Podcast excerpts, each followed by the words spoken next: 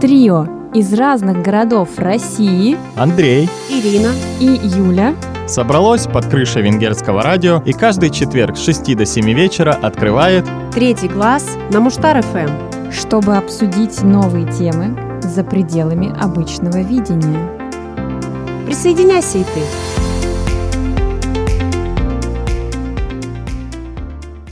Привет, друзья!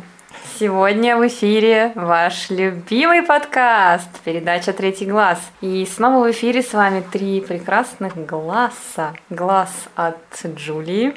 Ирины. и Андрея. Ой, а почему я сказала Джулии? Ну ладно. В общем, нам так понравилось в прошлый раз вести задушевные беседы, я бы сказала даже дискуссии, что сегодня мы решили тоже подискутировать, но тему выбрали отнюдь непростую. Я бы даже сказала очень политическую. Мы сегодня поговорим о психологии масс. Или все-таки психологии толп. Мы так и не Да. поняли. Мы попытаемся это установить в процессе. Да, вот так вот мы соскучились по толпам, потому что их сейчас мало где встретишь, и решили поностальгировать и понять. Нет, ну хотя если сходить в магазин известный хозяйственный Пепка, там вполне можно найти себе толпу. Или все-таки Да, потому что это Макс. Минус 30%. Итак, всей толпой мы побежали разбираться в том, что же такое массы и толпы. И какая же по виду толпа в Пепка? А какие бывают толпы? Нет, вообще, что такое толпа? Что такое масса? Со словом масса у меня ассоциируется, например, творожная масса, тесто, потому что это липучая, липкая масса. Ну или, например, если говорить про наши политические термины, то массы читателей, массы зрителей или телезрителей. Ну какие-то такие массы мне приходят в голову. У меня всплывает еще школьная программа с массой, то ли в физике, А, да. то ли в математике. Масса тела. Да, да, Ну, да, да, да, физики, да. Ну вот, я хочу сказать, что я почитывала Фрейда, готовясь к нашей передаче, между прочим. Ой, И я он говорит-. А, Вот. И он, как всегда, все свел к одному. Либидо.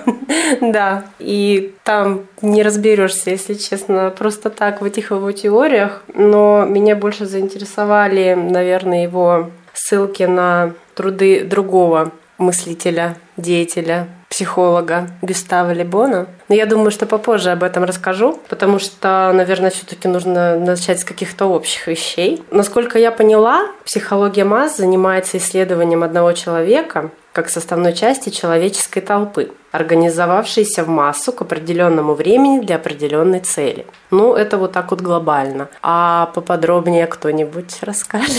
Я могу сказать только такую вещь, что вообще понятия массы и толпы, они на самом деле разные. И я это говорю сейчас на основании того опыта, который, конечно, случился со мной давно, лет так 10 назад, но мы как раз-таки в институте по социологии очень подробно разбирали все социальные группы, большие, малые, и вот как раз это была одна из моих любимых тем, и даже попалась мне на экзамене, но сейчас я вот хоть убейся не могу вспомнить реально, в чем различие толпы и массы, потому что что-то из этих понятий было ложным. И на самом деле что-то мне подсказывает, что почему-то была толпа ложной. Разница в том, что, если так простыми словами, толпа — это некое временное, случайное собрание индивидов, ну, то бишь людей, да, в нашем контексте. И, как правило, в толпе есть физическое взаимодействие, есть некий элемент психического заражения. Имеется в виду, что ну, не какая-то болезнь конкретная возникает у человека, а люди начинают перенимать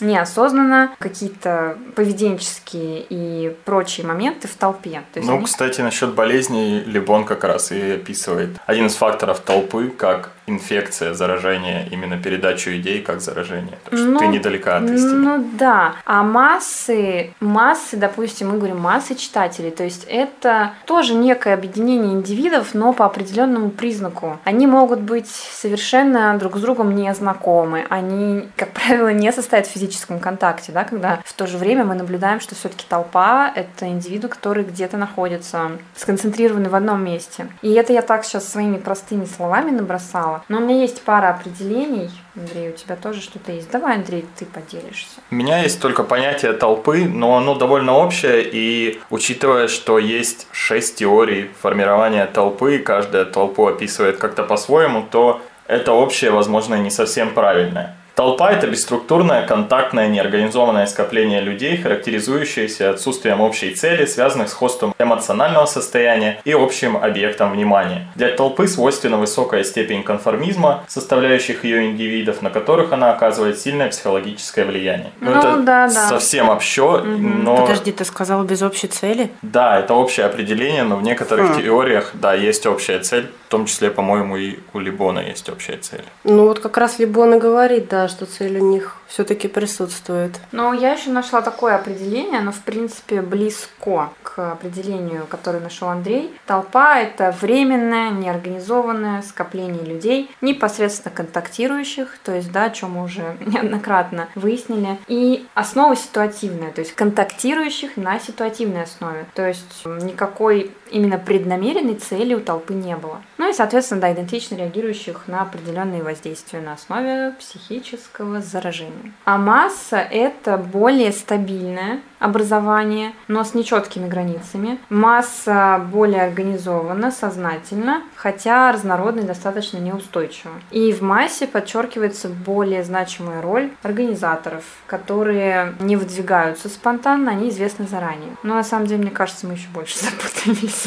Да, да, потому что, например, люди, которые стоят за блинами на масленицу и давят друг друга, это толпа или масса? Это толпа. Цель же у них есть. Это толпа. Да, но цель у них есть получить заветный бесплатный блин. Да, у них цель индивидуальная, но когда они образуются вот в это вот физически контактное сообщество, они превращаются в толпу. У этой толпы нет общей цели, но у них есть общие действия и общее психическое состояние. Они начинают друг друга заражать, друг другу наступать на ноги. Ну, то есть, да. Какие страшные толпа у тебя. Да, между прочим, потому что толпы бывают агрессивные, убегающие, алчущие и демонстрирующие. Я вот такие толпы нашла. Но, как правило, толпы, они агрессивные. Ну, чего тут скрывать-то? Ну, здесь, да, интересно все таки как смешались эти понятия. Между прочим, книги Гюстава Лебона, две основные самые известные книги, это «Психология народов» и «Психология масс». И вот э, «Психология масс» в том числе переводится как «психология толп». Да, это и то есть даже в этом плане перевода. да, трудности перевода и нет э, определенной дефиниции все-таки как это называть правильно. Ну вот жаль, лекции по социологии нам бы подсказали. Ну ладно, я думаю, что в принципе для общего понимания мы прояснили, ну, я надеюсь, что мы разберемся попозже, что же такое толпа, что же такое масса, когда побольше разберем уже теории толпы, массы. Эх, этот перевод, вечно он все портит в научном сообществе. Не говори.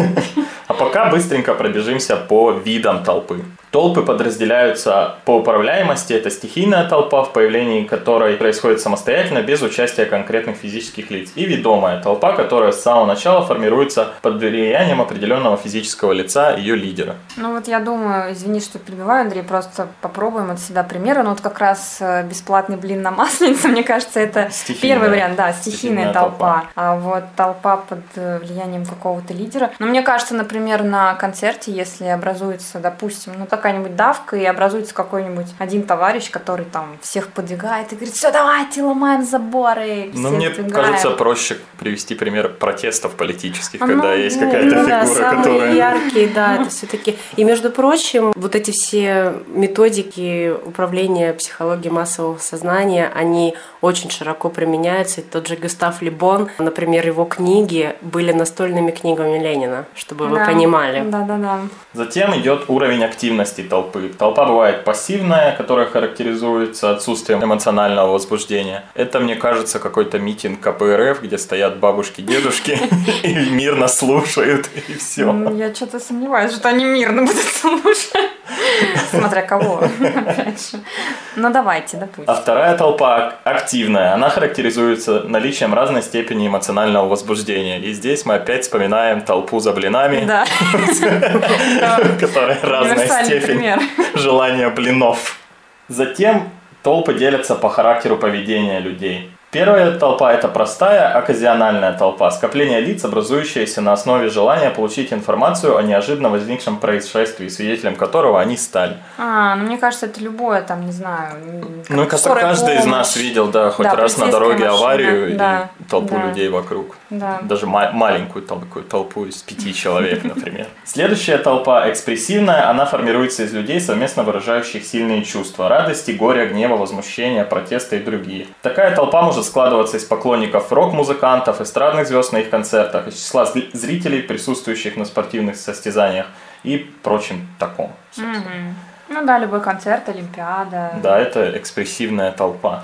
Ну, наверное, правда, толпа на каком-нибудь кла- концерте классической музыки, она Она экспрессивная, да, Она одух- одухотворена. одухотворенная, да. А более экспрессивная она интеллигентная. становится в конце, когда они Да, начинают кричать. «Браво!» и аплодировать, да. Третья конвенциональная толпа формируется на основе интереса к какому-либо заранее объявленному массовому развлечению зрелищу. Конвенциональную толпу обычно составляют болельщики на стадионе, которые являются не просто любителями спорта, а лицами, испытывающими чувство привязанности какой-то, какой-либо из команд. Такая толпа способна лишь временно следовать нормам поведения. То есть Конвенциональная. То есть у них какая-то все-таки есть общность, получается. Ну да, это прямо такие фанаты. Мгм. Фанаты, например, команды. Да, И- да, то есть получается более организованный вид толпы, да, что ли? То есть Ну, это- они самоорганизуются, да, потому что Мгм. обычно а, фанаты, у фанатов есть какие-то еще и перформансы на стадионе. Ну да, есть общее, они не просто там они болельщики. одеваются, они Подхватывают, э, речевки. Ну да. Речевки, ритм какой-то Да, отбивают да. вообще. И четвертое – это действующая толпа. Она осуществляет действия относительно конкретного объекта. И она разделяется еще на несколько толп. Мне кажется, это самая страшная толпа действующая. Первая, первая действующая толпа – это стяжательская. Она характеризуется развя- развязыванием неупорядоченного непосредственного конфликта за обладание какими-либо ценностями. Такая толпа складывалась во времена тотального дефицита на предприятиях торговли, при продаже товаров, пользующихся большим спросом, указ, реализующих билеты на стадионы, спортивные состязания, зрелищные представления и средства транспорта. Мгм. Ну, мне кажется, в наших новостях мы могли видеть такие Да. толпы, которые... Там рвут на части друг друга. Да. За талончики и за тушенку.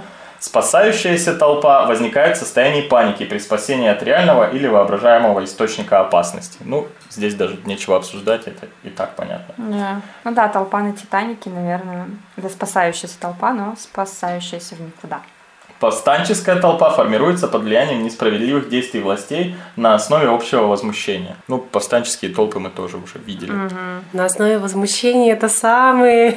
Самые цветочки. Нет, это самые... И, наконец, агрессивная толпа, она характеризуется высшей степенью эмоционального возбуждения, объединена слепой ненавистью к конкретному объекту, государственному деятелю, религиозному или политическому движению. Поведение агрессивной толпы наносит наибольший вред в тех случаях, когда ее действия приобретают массу, характер массовых беспорядков. Для нее характерно наличие противоправных действий, избиений, погромов, поджогов. Ну да, это тоже мы на самом деле наблюдали довольно часто по телевизору. Но мне сейчас почему-то вспомнился кадр из фильма «Голодные игры», когда в конце э, там были два президента, и, в общем, одного президента Китнис убила, а на второго как раз вот агрессивная толпа набросилась и начала драть на части. Мне вспомнилась Франция, в которой что не протест, обязательно возникают люди, которые считают нужным сжечь машины Ну да, других обычных и бить людей. витрины. Да, и бить витрины. Ну вообще страшное дело толпа. Может быть, с массами как-то попозитивнее? Нет. Нет? Нет, к сожалению, нет, потому что с точки зрения Гюстава Либона как раз-таки все массы, они являются деструктивными. Он, в принципе, не говорит о конструктивности масс. Ну и, пожалуй, я все-таки перейду к Густаву Либону, которого мы уже неоднократно упоминали. И хочу отметить, что книги его «Психология народов» была написана в 1894, а «Психология масс» была написана в 1895. И то, о чем он писал, нашло свое отражение в полном объеме в 20 веке, потому что все эти вещи использовались на практике. Ну, может быть, конечно, это все делалось не, так сказать, по методичке Либона, но, к сожалению, они нашли свое отражение. И, наверное, самый такой страшный и яркий пример – это нацистская Германия, потому что действительно многие вещи, о которых он писал, воплотились в жизнь, и Густав Либон умер в 1931 году, до того, как Гитлер пришел к власти, и его партия НСДАП захвати... да, захватила главенство в Германии. Но я думаю, он был бы шокирован тем, как все то, о чем он писал в 1895 угу. году, воплотилось в реалии. Да расскажи, что там что Либон говорит про это все? Ну, вообще Либон говорит о том, что каковы бы ни были индивиды, составляющие толпу, каков бы ни был их образ жизни, занятия, характер, ум, одного превращения в толпу достаточно, чтобы у них образовался род коллективной души, который будет заставлять их думать, чувствовать и действовать совершенно иначе, чем они бы это делали по отдельности. Причина разницы поведения изолированного индивида от индивида в толпе прежде всего заключается в том, что в массе стирается индивидуальность индивидуальность, и на первый план выходит бессознательное. И здесь опять-таки это пересекается с теорией Фрейда, который является сторонником того, что сознательная жизнь ума составляет малую часть по сравнению с бессознательной. Получается, все то, что сдерживается какими-то моральными установками общества, совестью, э, все это выходит наружу. При этом в толпе у индивидов проявляются новые качества,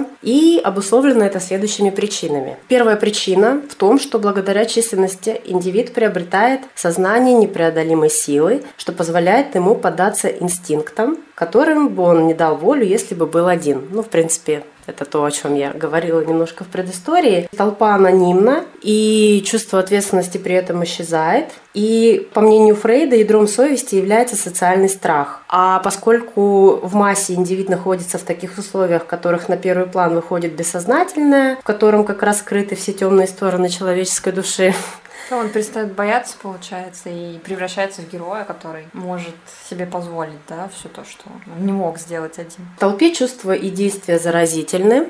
Это то, о чем мы говорим, зараза. Угу. Причем это достигает такой степени, что индивид э, приносит жертву свои личные интересы, интересу коллективному. И такое возможно только в толпе поскольку это противоречит человеческой природе, так как в основном интересы индивидуума стоят превыше всего, но здесь при наличии какой-то коллективной общей цели, опять-таки мы говорим о том, что есть цель, а есть определения, которые говорят о том, что цели нет. Ну вот ну, да. здесь либо он все-таки сводит к тому, что она ну, имеется. Ну, общая движущая сила какая-то есть. Ну да, цель, по сути. К чему идет эта толпа? И, пожалуй, самая важная причина – это восприимчивость к внушению. И в итоге мы получаем исчезновение сознательной личности, преобладание личности бессознательной и стремление превратить э, немедленно в действие внушенные идеи, что, в общем-то, и представляет одну из главных опасностей толпы. И Либон говорит о том, что, становясь частицей организованной толпы, человек спускается на несколько ступеней ниже по лестнице цивилизации. Культурный человек может превратиться в варвара с первобытными инстинктами. По мнению Либона, масса импульсивна, изменчива, раздражительна, легко поддается внушению, легковерно. Для нее характерно повышение всех эмоциональных побуждений до крайности. Также масса уважает силу и мало поддается воздействию доброты, которая означает для нее своего рода слабость. То есть масса стремится к подавлению и она хочет бояться своего лидера. Для массы необходим авторитетный вождь, который поведет ее за собой, который сможет ее вдохновить своими идеями. И при этом вождь должен сам горячо верить в эту идею и обладать э, сильной волей, передающейся массе. И вот я уже упоминала нацистскую Германию и Гитлера, и есть много исследований на эту тему, потому что реально люди до сих пор не могут понять, как такое было возможно. Угу. Как такое было возможно, что целый народ, целая страна пошла за человеком, который, в принципе, ничего себя не представлял. Современники его описывали как очень посредственного, ничем не примечательного человека, который просто за какой-то период времени взлетел, но при этом его подача информации, его идей и степень внушения да. идей массам, народам до сих пор, ну, реально просто не укладывается в голове. И вот Либон считал, что вожди оказывают влияние благодаря идеям, которыми они сами относятся фанатически. Вот, собственно, о чем мы и говорим. Ну да, если ты не веришь, то, ну, как бы, то тоже вряд ли кто-то пойдет за тобой. Да, в управлении толпой, в целях управления массами, политика должна опираться на какую-то высшую идею революции эволюции, родины Да, да, или да. чего-то такого, да. И вот еще интересно, что идеям и вождям, которые влияют на массу, Лебон приписывает непреодолимую силу, которую называют престиж. Это род господства индивида, идеи, вещи, даже вещи, между прочим, М. над людьми. И это господство парализует все критические способности индивида и наполняет его душу почтением. Это некий вид фетишизма, наверное, да, когда человек поклоняется какому-то предмету, как божеству. Ну да. Ну, вспомните очереди при открытии магазинов Apple, когда выходит новый iPhone в Китае, это вообще, это еще хуже, чем за блинами. Да, но, но я не понимаю. Ну, есть еще такое в каком-то из африканских государств такой культ карго, где местные аборигены поклоняются техническим новинкам или чему-то которые упали когда-то с неба, они никогда их не видели и стали им поклоняться. Да-да-да, карго-культ. Я просто вспомнила, наш босс однажды проводил общее собрание. Если вы нас слушаете сейчас, да-да-да, я помню этот день. И да-да-да, карго-культ. Для кого-то действительно появление новой вещи, это может быть культом. Окей. А что, что было-то на этом собрании? Ну, собственно, как раз идея была в том, что как нам перейти на новую ступень развития, и карго-культ стал некой метафорой того, в каком состоянии находились мы. То есть ваш босс вас ассоциировал с африканскими племенами? Да, то есть Ребята, вам пора уже прогрессировать, я уже не знаю. Выбросьте печатные машинки. Ну, то есть, да, что-то в этом духе. Нет, поэтому- выбросьте перья и чернильницы. Их- Мне жаль выбрасывать перышки, они такие красивые. Ну и... Ну и если резюмировать сказанное выше, то основные характеристики массы – это торможение интеллектуальной деятельности, повышение эффективности. И эти две характеристики они связаны между собой непосредственно. Но Фрейд, опять-таки, говорит о том, что масса может быть сознательной, поскольку не все массы создаются стихийно, объединены приходящим интересом и являются недолговечными. Вы уже тоже об этом упомянули. Но, как я сказала, Либон, он все-таки делал упор на массы, которые несут в себе деструктивный посыл, которые подавляют индивидуумов и превращают их в стадо.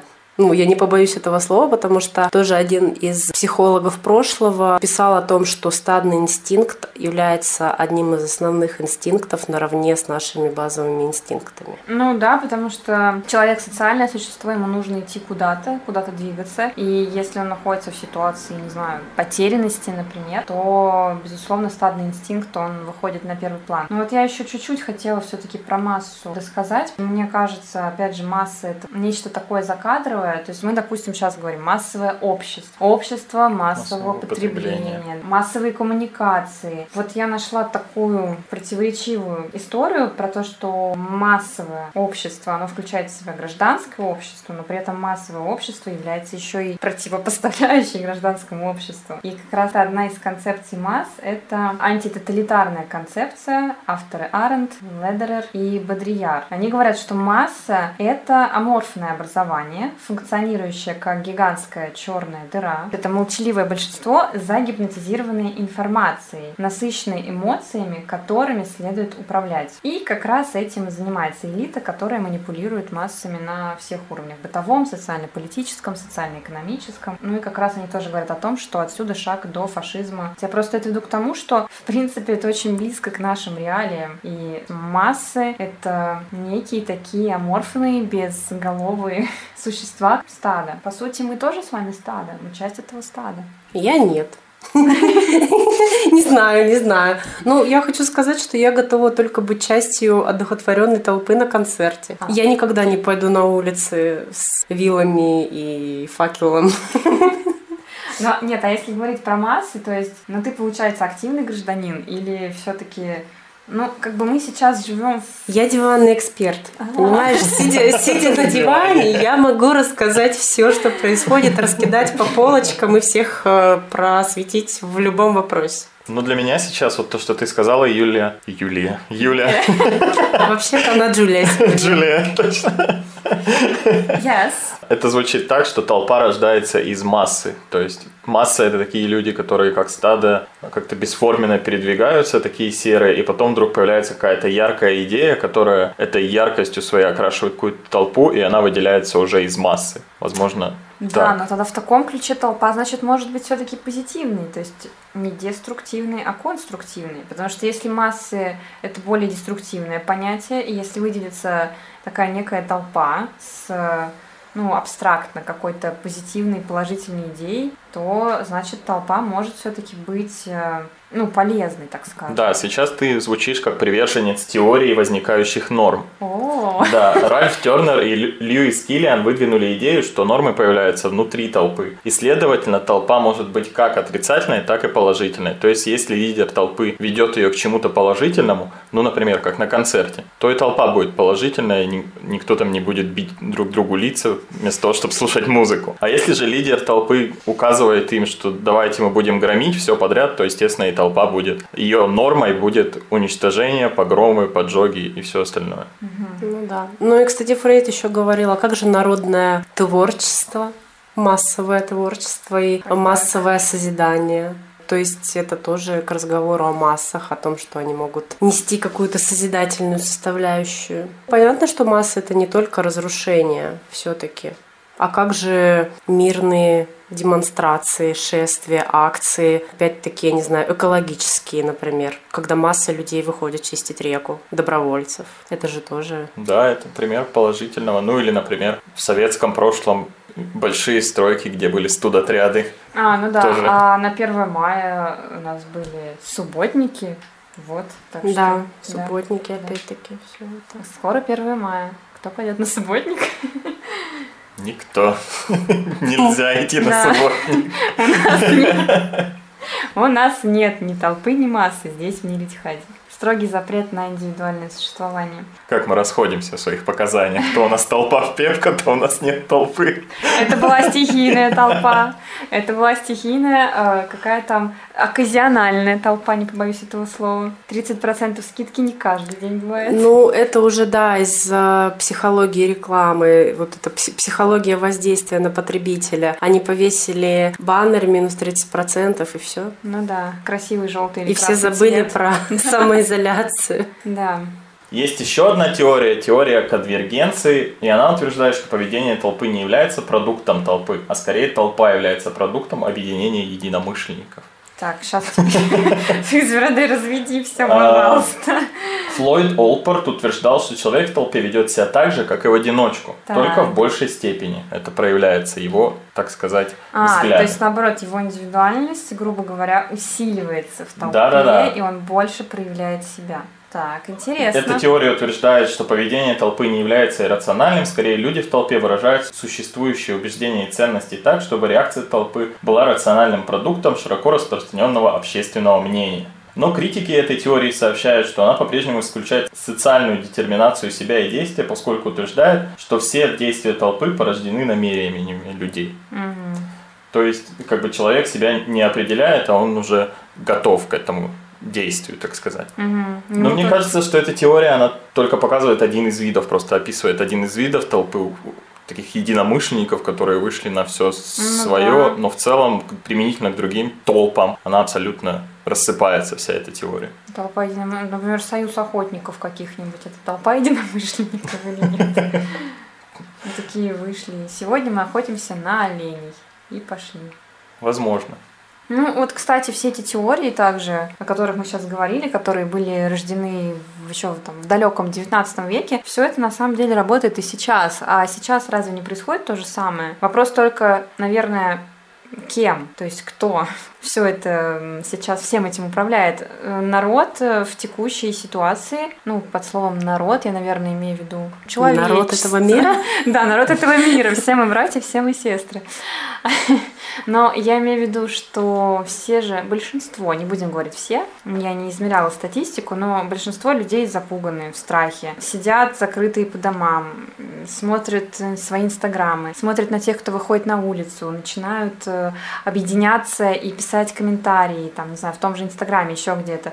Есть при этом, например, другая толпа или масса, я не знаю, я уже запуталась, которые, напротив, отрицают э, существование какой-то смертельной опасности, которые считают, что все это заговоры, что люди загипнотизированы. Или все происходит из-за вышек 5G. Да. Ну, Билл Гейтс еще Билл Гейтс виноват. еще виноват, Массовая да. чипизация. Да, да, массовая чипизация. Ну, то есть, смотрите, сейчас тоже на самом-то деле много а, разных теорий, которые связаны с текущей ситуацией, при этом есть приверженцы из каждой из теорий.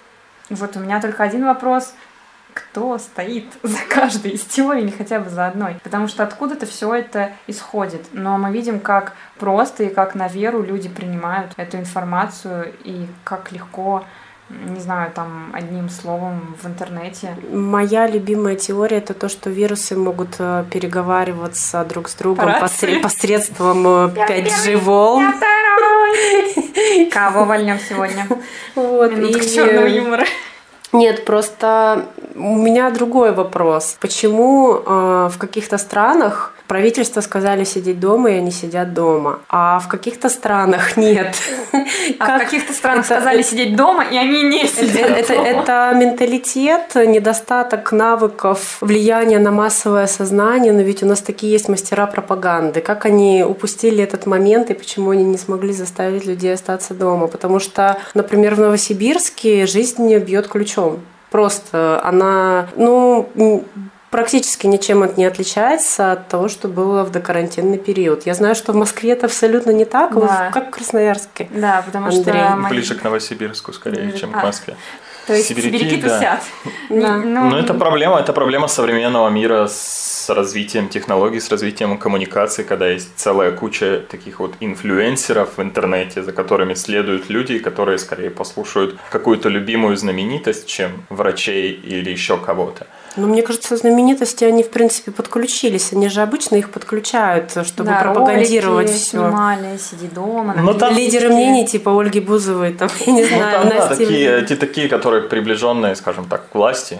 А, а есть же еще и другие, которые и живут в каких-то других странах и вечно куда-то уезжают, и они начинают говорить, что это все 5G, вот, и были там еще исследования советских ученых про микроволновые волны и все такое прочее. И поэтому эта пропагандистская машина, она просто настолько неповоротливая, что она не может просто всех сразу ухватить и все сразу, все эти каналы перекрыть. И люди, естественно, кто-то начинает верить, что это 5G, потому что многие люди понятия не имеют, что это вообще такое 5G.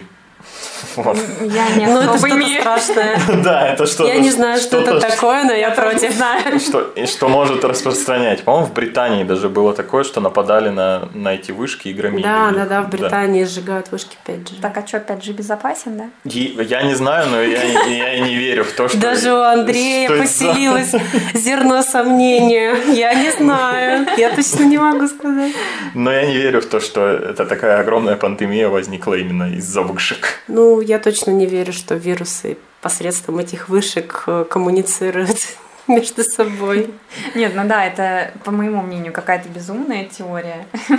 Моя теория относительно ситуации сейчас была, наверное, еще более безумной по сравнению с вирусами. Моя, мо- я была убеждена, что планета уже настолько умирает, что она решила от нас избавиться. Ну, то есть, как бы я считаю, что планета тоже за живое существо, да, да, сейчас от нас отпишется последний единственный подписчик. Вот, но, но все-таки, да, я к тому, что сколько много разных, да, инфлюенсеров, как сказал Андрей, и насколько у нас люди подвержены. И, наверное, вопрос только состоит в том, просто кого они себе выбирают. И как только выбран инфлюенсер, который подходит к твоему внутреннему миру, тогда начинается это Нет, ну подожди, борьба любимый президент, любимый президент россиян, которого поддерживает 86%, уже несколько раз в костюме, официально, с телевизора, сказал, сидите дома. Ну, Неужели даже авторитет Владимира Владимировича не может повлиять на вот... Ну как? Я думаю, это требует отдельной передачи. Мы подготовимся еще более тщательно. Не знаю, не уверена. Но возвращаясь к толпам, скажем, что в современном мире с технологиями рождать какую-то толпу становится намного-намного легче, чем когда-то это было раньше. И это, возможно, даже слегка страшно, потому что неизвестно, что в очередной раз появится, какая толпа с какими убеждениями. Э, с другой стороны, что интересно, у них нет такой э, э сплоч... у этих толп, а. которые сейчас возникают, у них нет такой сплоченной структуры и масштабов. А как люди, вот я не знаю, Ленин собрал народ по всей стране одними листовками. Там выступил на броневике, ну да. и все дело в шляпе. Сейчас столько каналов, и все никак не могут люди организоваться. Ну, как раз, мне кажется, даже это больше связано с российским менталитетом, потому что у нас сейчас, во-первых, дикая безответственность, как мне кажется. В большинстве своем главенствует среди населения. Во-вторых, это плюрализм мнений. В-третьих, ну, наверное, тоже как одна из причин действительно непонимание, кого слушать и кому верить, потому что СМИ сейчас для нас ну, не то чтобы не авторитет, просто ты не знаешь, кто из этих людей говорит правду, потому что сегодня Никто. сказано одно, да, завтра опровергли, медики сказали, завтра политики опровергли, послезавтра политики сказали, медики опровергли, и в А этой... Трамп вообще сказал дезинфицирующие средства принимать по капельке, по ложечке в день. Да, то есть здесь, конечно, очень много факторов, но все-таки российский менталитет, мне кажется, как раз-таки вот он, это менталитет масс, это, ну, далеко, далеки мы, мне так кажется, от какого-то гражданского общества, от тех стран, да, примеры которых мы знаем, как ты сказала, да, им сказали сидеть, и они сидели. Или же им не сказали сидеть, но они просто сами приняли для себя решение, что они сядут. Да, как в Швеции, например. Да. Им сказали, мы рекомендуем вам остаться дома, и они остались. Да, то есть не было жестких запретов, поэтому, ну, как бы все так очень относительно, но вот... А вообще победителем, наверное, выйдет батька Лукашенко из всей этой ситуации. Уже многие это прогнозируют и где-то в глубине души боятся, что это окажется правдой. Но мы верим, что мы верим, что будет хорошо. добро победит, вирус отступит, планета вздохнет заново. И сейчас над Венгрией светит солнце. Солнце будет светить над всеми странами. Ну, это, это я считаю. Это и мы вновь увидим толпы. Да, мы увидим организованные толпы, которые будут покупать путевки. Что еще там обычно толпы которые не, будут, которые не будут соблюдать э, полтора метра дистанции, да. дистанции. Вот. А мы снова начнем жаловаться, как нас достали эти толпы. Поэтому, ребятки, наслаждаемся. Ура, карантин! Вот, так что, ребятки, радуемся. Карантин это не такая уж беда на самом деле. Моем ручки, принимаем внутрь по капельке и встречаемся через неделю на том же месте, в тот же час. На Муштар ФМ 6 часов вечера, с 6 да. до 7. Да. И с вами снова будем мы, Ирина, Джулия. И Андрей.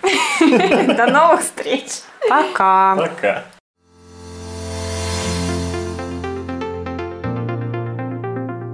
Трио из разных городов России. Андрей, Ирина. И Юля. Собралось под крышей венгерского радио и каждый четверг с 6 до 7 вечера открывает Третий глаз на Муштар ФМ, чтобы обсудить новые темы за пределами обычного видения. Присоединяйся и ты.